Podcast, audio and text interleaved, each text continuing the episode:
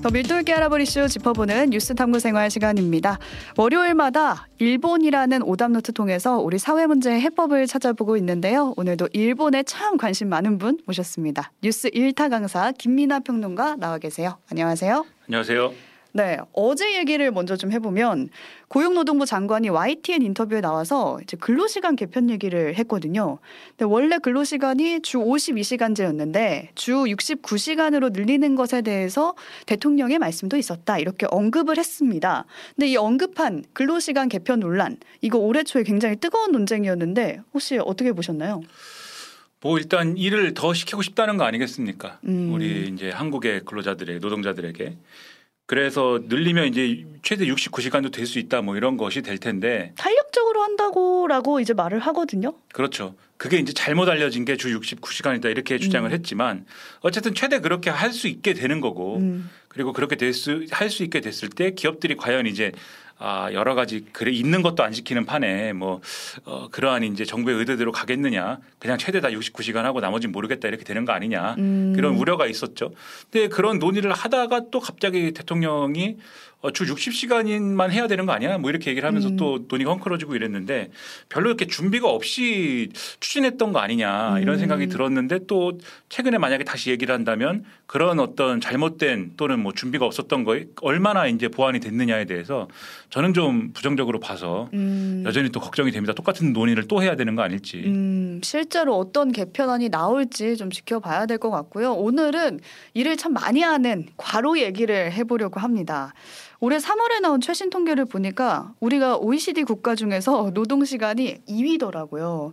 그래서 과로 사회라는 말이 있는 건데 우리나라 노동 시간이 굉장히 길다 이 말은 많이 들어보셨을 거예요. 근데 과로로 인한 사망, 과로사라는 말이 일본에서 시작됐다 이 말은 처음 듣거든요. 그러니까 과로사를 이제 일본어로 읽으면 가로시가 되는데요. 이게 2002년에 옥스퍼드 사전에 고유명사로 등재가 됐다고 합니다. 그러니까 일본 말에서 온 거다 음. 이렇게 볼 수 있는 건데 이게 이렇게 고유명사로 등재된 거는 서양 문화권에는 과로사라는 개념이 없기 때문에 이해가 안 된다라는 거거든요. 아 서양 사람들은 이해를 못해요 과로사를? 그렇죠. 일을 많이 해서 죽게 죽음에 이르렀다. 라는 것에 대해서는 이해를 못하는 거예요. 음. 그런 개념은 한국, 일본 그리고 대만 정도에 있다라는 거여서 상- 상당히 특이한 일이다라고 어, 생각이 되는데 네. 이게 처음에 이제 문제가 됐던 거는 1969년입니다. 일본에서 29살 신문 배급소 사원이 뇌졸중으로 갑자기 이제 사망한 거에 대해서 이게 뇌심혈관계 질환이 최초로 업무상 질병으로 인정을 받게 된 거거든요. 근데 이게 과로사라는 용어 자체가 이때 생긴 건 아니고 어. 이런 일이 자꾸 일어나니까 과로사라는 용어가 1978년에 등장을 했습니다. 그래서 이후에 사건 이후에 그렇죠. 장시간의 과중한 노동으로 인한 사망이다 라는 의미로 의학계 일각에서 사용이 되기 시작했고 이렇게 된 이유는 계속 비슷한 일들이 벌어지니까 음. 이게 뭔가 이 일을 많이 하고 있는 것과 관련이 있는 거 아니겠느냐라는 그런 가설을 세우고 접근을 하면서 이렇게 이름이 붙은 거거든요. 음. 근데 그때만 해도 일본 정부 그리고 주류 의학계는 과로를 한다고 해서 사람이 죽지는 않는다 이런 입장을 고수를 했고 네. 지금 생각하면 웃음이 나오죠. 그러니까요. 일 많이 하면 죽을 수도 있어요. 그렇죠. 죽을 수도 있게 되는 건데 그리고 그때는 노동조합도 과로사에 대해서 잘 몰랐어요. 이 일본에 있는 노동조합들도. 그래서 이거에 이게 일을 너무 많이 해서 죽음에 이른다는 것은 이게 일종의 뭐 해프닝성 그런 논란이 아니냐라고 음. 생각하던 때도 있었는데 이게 시간이 지나면서 아 과로사라는 거는 심각한 문제다라는 게 음. 이제 이제는 모두가 아는 사실이 된 거죠. 네, 박긴강님이 동아시아 왜 이렇게 열심히 살아 진짜 이유하고 보내주셨는데 그럼 과로사가 그때는 단순 해프닝 취급을, 취급을 했지만 나중에 사회적 문제로 주목받기 시작한 건 언제부터인가요? 그러니까 이런 이제 과로사 로 사망하신 분들이나 이런 사례를 생각을 해보면 뭐 본인의 이제 사망에 대해서 예를 들면 정부라든가 연구기관 의학계에서는 이 원인에 대해서 왈가왈부할 수 있지만 음. 가족들은 되게 알잖아요. 이분이 평소에 건강했는데 음. 그리고 지병이 있다고 해도 그렇게 큰 문제가 아니었는데 일을 과도하게 하다 보니까 그렇게 돌아가시더라. 음. 이런 일을 이제 느끼게 되고 더군다나 이제 아까 과로사라는 말이 생기고 그런 사례들이 많이 있었다고 말씀드리지 않았습니까? 네. 그러니까 아 우리 저 돌아가신 가족도 그런 것이 아닐까 어. 라고 생각하는 분들이 많아진 거예요. 그리고 그런 분들의 어떤 요구를 사회적으로 또 대변해주는 어떤 사회 운동 단체 이런 것들이 관심을 가지면서 1987년부터는 정부가 공식 통계를 작성하기 시작합니다. 그래서 이때부터 사실상 과로사가 사회적으로 인정받기 인정받게 음. 된 그러한 계기다라고 볼 수가 있겠는데 네. 그런데 이렇게 사회적으로 아, 과로사는 문제야라고 1980년대 후반에 이미 얘기를 했으면 이게 여러 가지 대책을 통해서 줄어들었어야 되잖아요. 그렇죠. 그렇지가 않습니다. 계속 이제 늘어나게 됐고 사회적 문제가 계속 되고 있는 그런 상황이고 우리나라의 경우도 90년도에 처음으로 신문에 과로사라는 용어가 등장을 했고 음. 93년 5월에 이 노동부의 뇌심혈관 질환의 업무상 질병 인증 기준이 처음으로 이제 도입이 되는 그런 상황이 됐고 93년 10월에 전문가 단체도 생겼음에도 불구하고 지금까지 이게 문제가 뭐 시원하게 해결된 건 아니지 않습니까? 그러니까 우리가 여러모로 좀 일본에 비해서 뒤처지고도 있는데 음. 거기다 더해서 여러모로 또 일본이 어려웠던 점들을 그대로 답습하고 있는 건 아닌지 이런 생각도 들었다는 겁니다. 네, 일본과 우리나라의 그 과로사 단어가 시작된 그 시점을 좀 비교해 보면 10여 년 정도 차이가 나는 건데 이제 일본은 여전히 해결을 못 하고 있고 우리는 과연 어떻게 될 것인지 그 지점을 찾아봐야 될 것 같아요. 일본에서는 어떤 사례들이 있었나요, 과로사로? 그러니까 이게 과로사 사례를 이제 살펴보면 너무 많아서 하나하나 예로 들기가 어려울 정도인데 최근에 이제 기억나는 거는 2013년에 NHK 소속의 기자가 한 달 동안 최소한 159시간 잔업을 했다고 합니다. 이때 선거도 있고 막 이러면서 거의 뭐 집에 안 가고 일을 하는 건데 네. 어 그러다 보니까 울혈성 심부전으로 숨지는 사건이 일어난 거예요. 그 일하는 시간이 한 달에 지금 159시간이 늘었다는 거죠? 그렇습니다. 허. 그 이런 상황이 되다 보니까 거의 모든 직종에서 어 이런 일이 계속 일어난다라고 음. 볼 수가 있는 것이고 이게 뭐 예를 들면은 대기업 무슨 뭐 중소기업 다 가리지 않습니다. 일을 많이 해서 이런 식으로 이제 병을 얻어서 병이 음. 악화돼서 사망하는 사례가 부지기수고 실제로 그럼 일을 얼마나 많이 하는 거냐 그리고 이게 얼마나 또 문제가 되는 거냐를 따져보면 2020년에 일본 총무성 통계가 있습니다. 2019년 4월부터 2020년 11월까지 월 240시간의 근무 제한 그러니까 이게 법정 노동 시간 하루 8시간에다가 월 160시간의 잔업 상한 시간이 있거든요. 네. 그래서 이걸 다 합쳐서 이제 240시간이 되는 건데 이것을 넘겨서 일한 근로자가 임원 제외하고 월 평균 295만 명이다. 이게 전체 노동자의 약 5% 정도 된다. 그러니까 이것만 해도 어마어마한 건데 음. 이것에 미달하는 아슬아슬한 노동자도 얼마나 얼마나 많겠습니까? 그렇죠, 그렇죠. 그런 것까지 포함하면 그야말로 이제 과중한 노동이 일반화되어 있는 사회다라고 볼 수가 있겠고 그다음에 이런 불법 초과 근무를 한 40% 가량은 종업원 100명 이상의 대기업 직원이기 때문에 어, 이게 뭐 이런 어떤 직종의 문제 그러네요. 또는 이, 이 어떤 회사의 규모를 가리지 않는 상황이다 음. 이런 게 통계로 드러나는 거죠. 대기업이라고 과로 안 하는 건 아니라는 사실을 우리 또 이미 알고 있잖아요. 그렇죠. 우리도 네. 마찬가지입니다. 네. 사실 대기업 다닌다고 뭐 휴가를 마음껏 쓰고 그런 일이 아니지 칼퇴하고? 그렇지 않잖아요. 그렇죠. 그리고 이 통계를 또 자세히 보면은 한 달에 초과 근무 시간이 100시간이 넘어서 현재 이제 과로사 라인이라고 하는 게 있어요. 과, 그래 음. 여기서부터는 과로사 할 수 있는 기준이다. 라고 하는 게 과로사 라인인데 이것에 도달한 근로자가 월 평균 170만 명이다라는 거고 네. 그다음에 영국 BBC 보도를 보면은 2018년 기준 연차를 모두 쓰는 일본 직장인 비율이 50%를 좀 넘기는 수준에 불과하다라는 건데 그러니까 1년에 단 하루도 연차를 못 쓰거나 한 이틀 정도 하루 이틀 정도 쓰는 경우가 대다수다 이런 어머나. 얘기입니다. 그러니까 1년에요? 그렇죠. 그러니까 거의 연차 못 쓰는 거죠. 연차 갖고만 있고 그런 사례가 일반화돼 있다라는 거고 그리고 이 일본이라는 나라가 얼마나 일을 많이 했냐면 네. 심지어 이 총리까지 과로사를 했을 어머나. 그럴 정도입니다. 총리라면 정치인이 과로사한 적이 있다는 거예요? 그렇죠. 더군다나 총리라면 우리나라로 따지면 대통령이죠. 이제 음. 이 국가 수반인데 대표적인 게 2000년도에 사망한 오부치 게이조 총리입니다. 그러니까 총리를 하기 전부터 심장이 안 좋았는데 총리가 된 이후에 계속 사람들 만나고 일을 하면서 음. 건강이 악화가 된 거예요. 그런데 2000년 4월 달에 이제 당시에 자유당 소속이었던 오자와 이치로라는 정치인이 있었습니다. 자유당 당수였는데 원래는 자민당 소속이에요. 네. 자민당이 여러모로 안 좋을 때 탈당해서 살림을 다, 따로 꾸린 사람입니다. 근데 이때 자민당이 어려워서 우리 연정을 구성을 하자. 음. 여긴 내각제니까 연정이라는 개념이 있잖아요. 그것을 합의를 해야 하기 직전까지 갔는데 이 오자와 이치로가 나는 연정을 안 하겠다라고 발표를 해요. 음. 그러니까 이게 우리가 일본 정치를 모르면 이런 맥락이 잘 이해가 안 되는데 이게 어쨌든 굉장한 충격이었습니다. 오부치 게이조 입장에서는 배신인가요?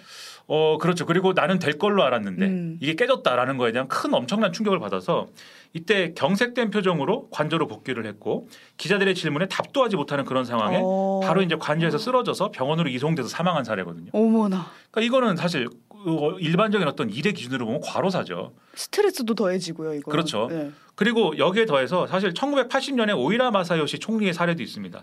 이때는 어, 선거 앞두고 연설하다가 급성 부정맥 때문에 쓰러졌는데 그러다 깨어났거든요.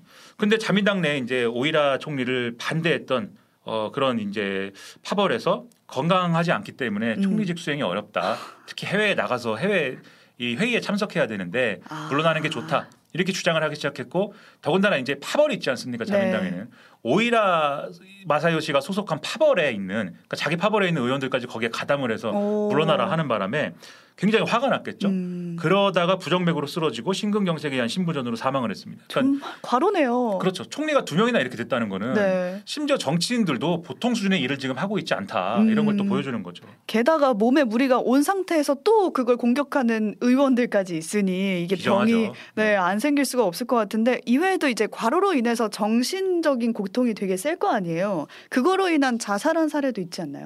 그런 사례도 굉장히 많습니다. 그래서 음. 이거는 앞에 이제 그 어떤 이 과로로 인해서 정신적인 어떤 질병을 앓게 되어서 그것이 이제 자살로 이어졌다. 음. 라는 이런 논리로 보면 이것도 과로사인 거고요.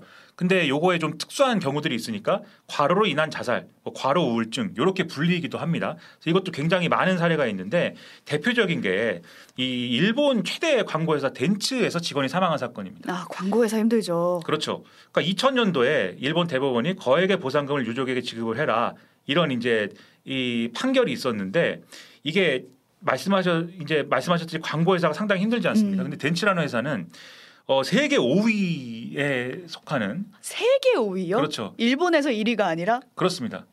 일본에서는 당연히 뭐 1위인 것이고 음. 엄청나게 큰 회사고 어, 일본 모든 광고 회사의 정점에 서 있고 언론을 아. 지배하는 회사다 이렇게도 불립니다. 이 덴츠 본사가 굉장한 건물이거든요. 엄청나게 크고 근데 뭐 2021년에 매각한다고 그래서 매각 검토 중인가 본데 그 정도로 덴츠 하면 일본 사람들이 그 굉장한 회사다라고 음. 생각하는 회사예요. 근데 여기서 어쨌든 직원이 자살을 하는 사건이 일어난 거고 그런 과로사에 의해서 우울증이나 이런 것 때문에 자살을 하는 사례로 조사가 됐거든요.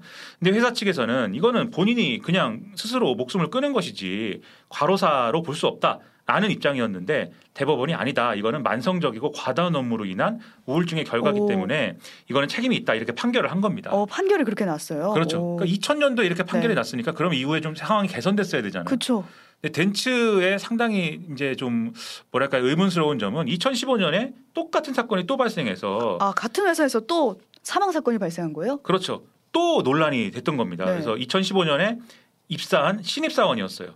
어 다카시 마스리라는 사람인데 어 사택에서 뛰어내려서 사망을 했는데 사망이 사망하기 1개월 전에 어 한 달에 150 100 105시간 그리고 10월에는 130시간에 달하는 초과 근무를 했다. 초과 이게 근무. 이제 그렇죠. 이게 보도가 됐고 네. 그다음에 연속으로 따지면은 쉬운 다, 쉬운 3시간 동안 연속으로 회사에 이제 있었다. 며칠이 있었던 거네요. 그렇죠. 거의 뭐 3일 넘게 있었던 3일 가까이 있었던 음. 그런 상황이 되는 건데 그러니까 이런 식으로 어 덴츠에 앞서서 이 관련 이제 판결이 있었음에도 불구하고 이 한 달에 잔업을 100시간 넘게 하는 이런 불법이 관행이 돼서 계속해서 이루어지고 있었다라는 게 여기서 드러난 것이고 그러니까 장시간 근로 관행이 개선되지 않은 기업이니까 이 기업은 블랙 기업이다. 음. 또 블랙 기업이라는 용어가 있거든요. 일본에서 쓰는 이런 회사를 블랙 기업이라고 합니다. 음. 심지어 후생 노동성이 2016년 10월 달에 블랙 기업 리스트를 따로 만들게 되는데 네. 덴츠가 여기에 이름을 올리면서 이게 상당한 사회적 문제가 되거든요. 음. 아베 신조 정권 당시에 여러모로 이제 경제 정책의 어떤 일환으로서 기업을 좀 압박을 했거든요. 임금도 좀 올려줘야 된다. 일도 그렇게 많이 시키면 안 된다. 음. 이런 압박을 펴는 정책을 할 때 이 덴츠가 어떤 타겟이 돼서 이게 이제 과로사 방지법이라든가 일하는 방식 개혁의 어떤 의제로 이어지기도 했다라는 거죠. 아, 그 얘기를 들을수록 좀 비참한데 말 그대로 일을 많이 해서 죽는 사례가 그렇게 많 았다는 거잖아요. 근데 일본에서 특별히 이렇게 과로 문제가 심각한 이유가 있을까요? 이 첫째로 이제 사회문화적 측면이 분명히 있습니다. 음. 지난번에도 말씀드렸는데 집단주의적 안정제약적 문화가 이제 팽배하잖아요. 그러니까 내가 쉬는 게 남에게는 민폐다 이런 개념이 음, 있습니다. 내일을 누군가 대신해야 되니까. 그렇죠. 그러니까 코로나19 때를 생각해 보면 그때도 감기 증상이 있으면 무조건 쉬어라. 이게 우리도 많이 했던 얘기잖아요. 그렇죠. 아프면은 나오지 마라. 그렇죠. 근데 일본의 경우에는 일반적으로 회사 다니다가 내가 감기 걸렸다라고 하면은 그건 내가 감기 걸린 거 어쩔 수 없지 않습니까? 그렇죠. 근데 회사의 대부분의 어떤 어떤 지배적인 분위기는 그러게 몸 관리 잘했어야지 왜 병에 걸리고 그래 민폐를 끼치는 일이야 이렇다는 거예요. 코로나 같은 경우는 어쩔 수 없었을 텐데. 그렇죠. 그래서 네. 코로나 초기에 이게 굉장히 이제 문제가 됐다라는 음. 보도가 나왔고 그러다 보니까 사실 이 자기가 어떤 이 과로에 의해서 우울증이나 이런 것을 경험하게 되더라도 회사 회사에서 일을 하면서 병원에 진단을 받지 않거나 음. 또는 최 마지막에 마지막까지 참다가 결국 병원에 가는 사례 그 병원에 가고 나서 이제 어떤 어, 치료 과정에서 이제 자살하는 경우 이런 것들도 오. 많이 돼서 그러니까 참을 수 있을 때까지 참는 문화가 좀 이제 음. 상황을 악화시킨다 네. 이렇게 볼 수 있는 측면이 있는 것 같고요. 네, 두 번째 이유는요? 둘째로 이제 경제적 측면이 있습니다. 일본의 경우에는 호송선단식 이 방식이다라고 해서 국가가 금융하고 같이 재벌을 밀어주는 형태로 이제 고도성장을 추진해온 그런 역사가 있습니다. 그러니까 지금 재벌 말씀드렸잖아요. 네. 우리는 일반적으로 재벌이 한국어로서 이제 옥스포드 사전에 등재가 돼 있다 한국어로서 이렇게 아니에요? 얘기를 하지 않습니까? 네. 그게 맞습니다. 재벌은 한국어로 등재되어 있는데 근데 그러면 우리가 재벌이라는 말을 쓸 때는 그게 어디서 왔을까? 사실은 그것도 일본어가 원조가 있어요. 아, 그러니까 2차 대전을 일으킨 어떤 기업들이 당시에 자이바츠라고 해서 재벌을 일본어로 읽으면 자이바츠거든요. 그 2차 대전 당시에 이루고 있던 기업 결합 구조가 자이바츠라고 했는데 그게 미 군정 때 다 해체가 됐습니다. 음, 근데 그 중요한 게 어쨌든 이런 식으로 국가 그 기업은 국가를 위해서 뭔가 일한다. 이렇게 경제를 발전시키고 그리고 그, 그 기업을 국가는 금융이라든지 이런 수단을 통해서 밀어주고 음. 기업에 소속돼 있는 노동자들은 그 기업을 위해서 나라를 위해서 또 일을 하는 아, 국가를 위한 하나의 팀인 거네요. 그렇죠. 이런 개념처럼 되어 있는 게 어떤 일본 기업의 문화의 어떤 근본을 이루고 있기 때문에 음, 이게 완전 고용으로 이어지는 것까지 포함해서 생각을 해보면 일본은 또 완전 고용 문화가 있었잖아요. 지금은 많이 없어졌지만 이런 완전 고용까지 포함을 해보면 회사 일반의 어떤 존재하고 노동자가 자기의 존재를 분리하기가 어려운 상황이 이제 벌어 지는 거예요. 그러다 보니까 회식도 업무의 연장이고 그리고 또 이 회식이 업무의 연장인 거 웬- 연장이라는 게 왜냐하면 거기서 막 이 일한 거에 대한 평가를 막 하거든요. 음. 우리도 마찬가지지만 이런 것에 대한 고통에 더해서 초과 시간을 예를 들면은 일정 이상 했더라도 초과 시간 근무를 안 한 것처럼 장부를 조작한다든지 나는 자의로 이- 나와서 일을 한 것이다라고 조작을 한다든지 이런 사례가 비일비재해서 아. 이런 것도 영향을 미치고 있다라고 볼 수밖에 없겠죠. 네, 그러니까 우리나라랑 굉장히 닮아 있다. 이걸 부정할 수가 없는 것 같고, 그래서 일본에서는 어떤 대책을 내놨는지도 궁금해요. 아까 말씀드렸다시피 이제 이런 상황이 계속 이제 심각해지다 보니까 법을 이제 만들어야겠다 네. 이렇게 됩니다. 그래서 어 사실 민주당 정권이었던 2008년부터 기본적인 작업이 진행됐고 자민당 정권의 과로사 방지 대책법이 이제 지정이 됐는데요. 이거는 이 과로사에 대한 국가의 책임 그리고 사측의 책임을 명확히 했다는 의인이 있는데 음, 근데 노동시간 규제가 명목상으로만 존재하고 이게 잘 지켜지지 않는 그러한 좀 음. 미비점이 있다라는 지적도 같이 받고 있습니다. 네. 그리고 여기에 더불어서 2018년도에 일하는 방식 개혁을 통한 노동기준법 비롯한 8개 법률 개정을 했는데 이게 이제 노동시간이라든가 이런 것들의 상한이라든가 이런 것들을 명시한 어떤 법안의 개정이었거든요. 음. 그런데 여기 보면 논란이 되는 게 네. 고도 프로페셔널 제도라는 게 있습니다. 이게 뭐예요? 이거는 연봉 1,075만 원 이상의 전문직 종사자 중에 이런 몇 가지 요건을 채우는 경우가 아니라면 근로시간 규제는 예외다. 그러니까 음? 돈 많이 버는 전문직의 경우에는 일을 더 많이 해도 상관없다. 상관없다? 그렇죠. 이런 내용이거든요. 만약에 이렇다고 하면 앞서 덴츠 같은 그러한 사례, 그러한 그쵸. 사례를 막을 수 있는 거냐. 세계 5위 그룹인데 연봉 높겠죠. 그렇죠. 그런 논란이 벌어져서 이것도 충분치는 않다. 음. 오히려 과로사 문제는 여전히 해결하지 못하는 그런 상황이다. 이런 평가가 대다수인 거죠. 네, 이런 식으로 예외를 만들어두면 법을 만드는 게 뭐 그다지 큰 의미가 없을 것 같은데 우리나라 상황도 좀 짚어보고 싶어요. 우리 문제는 뭐냐면 과로사의 정확한 통계조차 없습니다. 아, 일본은 있었잖아요. 그렇죠. 앞서 1987년 이후부터 만들었다고 했지 음. 않습니까?